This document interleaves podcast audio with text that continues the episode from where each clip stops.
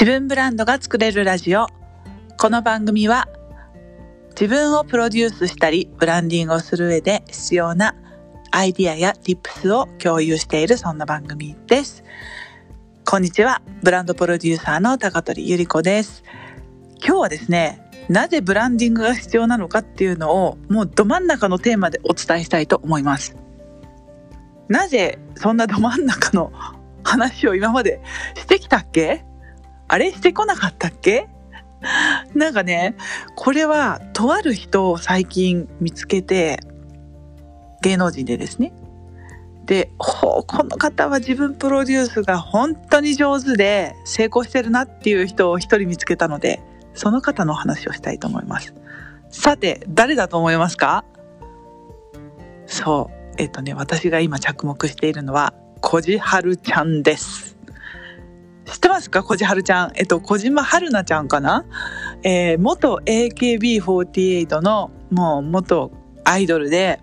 卒業されてからは、今、ハーリップトゥーっていうね、ご自身のお洋服のプロデュースをされていたり、いろいろ多分商品、お洋服以外にもいろんなプロデュースをされているんではないでしょうか。YouTube もね、だいぶ、あの、頻繁に上げていらっしゃっていて、まあ、もともと多分、彼女は、AKB の中でも少しちょっとお姉さんというか、ちょっとエロチックで、お色気ムンムンの、可愛い、可愛くって色っぽいっていう立ち位置で、一応活躍されてたんだと思うんですが、私は何せ48の時代ではなく、あの、限りなくピンクレディの時代の人ですので、あの、48人もいるとですね、本当にわかんないんですよね。まあでも48人いるからこそ、それぞれの自分のキャラをどうしようって多分皆さん毎日考えている環境にいらっしゃったと思うんですけれども、こじはるちゃんはまんまともう卒業されてからその花が開いたっていう感じですね。インスタを見ると、もうお花が必ず出てくる。お花でしょ？あとちょっとチラ見せのお肌でしょ？で、かなりカービーな女性らしいラインのお洋服を作られている。あと花柄でしょ？あと結構パリ、パリとかね、フランス系、オフレンジな感じだったり、バラ、ピンク、あとモーブっぽい薄い紫がかったピンクとかですね。なんかね、こじはるちゃんっていうと、私の中でイメージがすごくつくんですよね。で、お肌もすっごいプリプリで綺麗で、なんか、そう。で、ヘアスタイルもウェービーなんですよね。まっすぐではなくて、ウェービーで、カービーで、やっぱり曲線かっていうと曲線で、で、ちょっとリップもぽってりしていて、で、この間ですね、ちょっと聞いてくださる？私が、えっ、と、前ね、化粧品業界にいた時に商品企画をやっていたんですけど、こじはるちゃんが YouTube でめちゃくちゃ優秀って私の作った商品を褒めてくださっていたリップトリートメントっていうのがあるんですけど、めちゃくちゃ嬉しかったですね。だって、こじはるちゃんが、なんかこう、リップの、なんていうの？アイコン的存在だから。あの、ぷっくりした唇で、よく思いつくのってアンジェリーナ・ジョリーとかあとスカヨハって言ってあの女優さんのスカーレット・ヨハンソンとか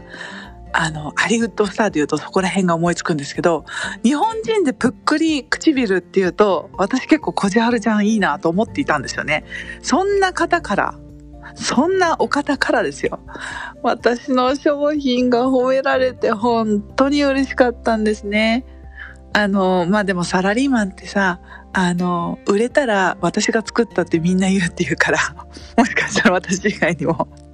これ私が担当した商品って言ってる人もいるかもしれないけど、まあ、それはさておき、ちょっと自慢話も加えながら。こじはるちゃんのその自分のプロデュースがとってもうまいなって思ったきっかけがそのインスタグラムだったんですよね。花柄、ワンピース、ぷっくり唇、ふわふわなお肌、そしてたまに出てくるパリ。これ、この要素って全部なんか計算されている気がするんですよね。で、きっとその世界観に合うか合わないかっていうのはとにかく要素を絞っているっていうのが私の、えー、見解であのもうピンクって決めたらあんまり他の色を使わないとかね。花柄って決めたらあのシャープななんかなんだろう、うん、黒のなんかスーツを着たような時を出さないとか。なんかそういう見せ方を要素を絞って徹底して見せていくっていうことが一つブランディングをしていく上であるかなと思いました。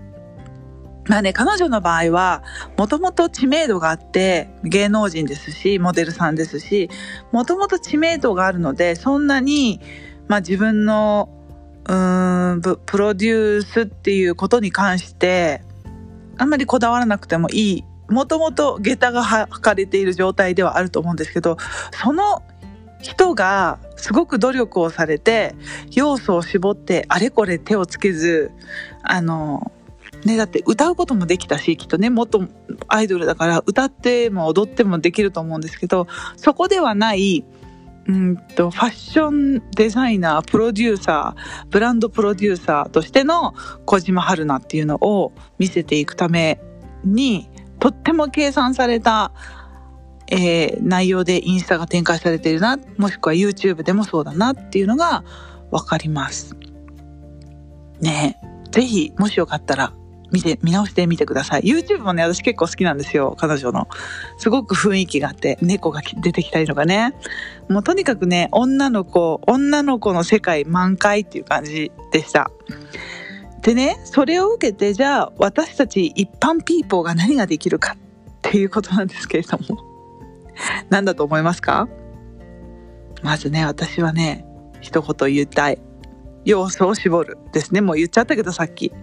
要素を絞る。あのー、有名人ではない限り、とにかく自分が何者なのかっていうことを絞って徹底的にそれに特化した発信をするっっていうことがすごく重要だなっていうふうに思います。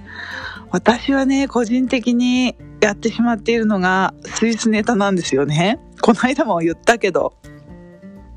まあ、景色が綺麗だし、スイスのね、あの、写真ちょちょって撮れば、まあ、それでネタになるから、それでインスタに載っけたりブログの写真に使ったりしてるんですけどでもそれが本当に伝えたいことではないのであの一時期に私インスタグラムで間違った方向性に行ってしまったことがあってそれは何かっていうとブランディングのことを一切話さずずっとスイスの景色ばっかり映してたんですよ。そして挙句インスタライブをやった時にあのチョコレートスイスのチョコレートなども見せて、あの、チョコレートプレゼントっていうのをやったんですよね。いや、あの、すいません。あの、ブランドプロデューサーの高取さんはどこへ行きましたかっていう感じで、あの、スイスの観光大使になれるのかなっていう方向で一回間違ったことがあります。まあね、海外在住だっていうことを言ってもいいと思うんですけども、それ以上に何者か、何をしてるんですかあなたはっていうところがね、わかるような風にしないといけないなと思って、今ね、自分のインスタグラムのフィードをもう一度見直したら、やっぱり最近山の写真が一番最後になっていたので、これはね、ちょっと早急に、えー、修正をかけなければいけないなとこじはるちゃんを見て、見直して振り返ったわけでございます。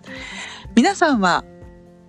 お仕事は何をされていて、まあお仕事じゃなくてもいいんですよ。なんか肩書きで、こういう肩書きで活躍していますっていうタイトルがあると思うんですけれども、それが一目でわかるような発信内容になっていますか？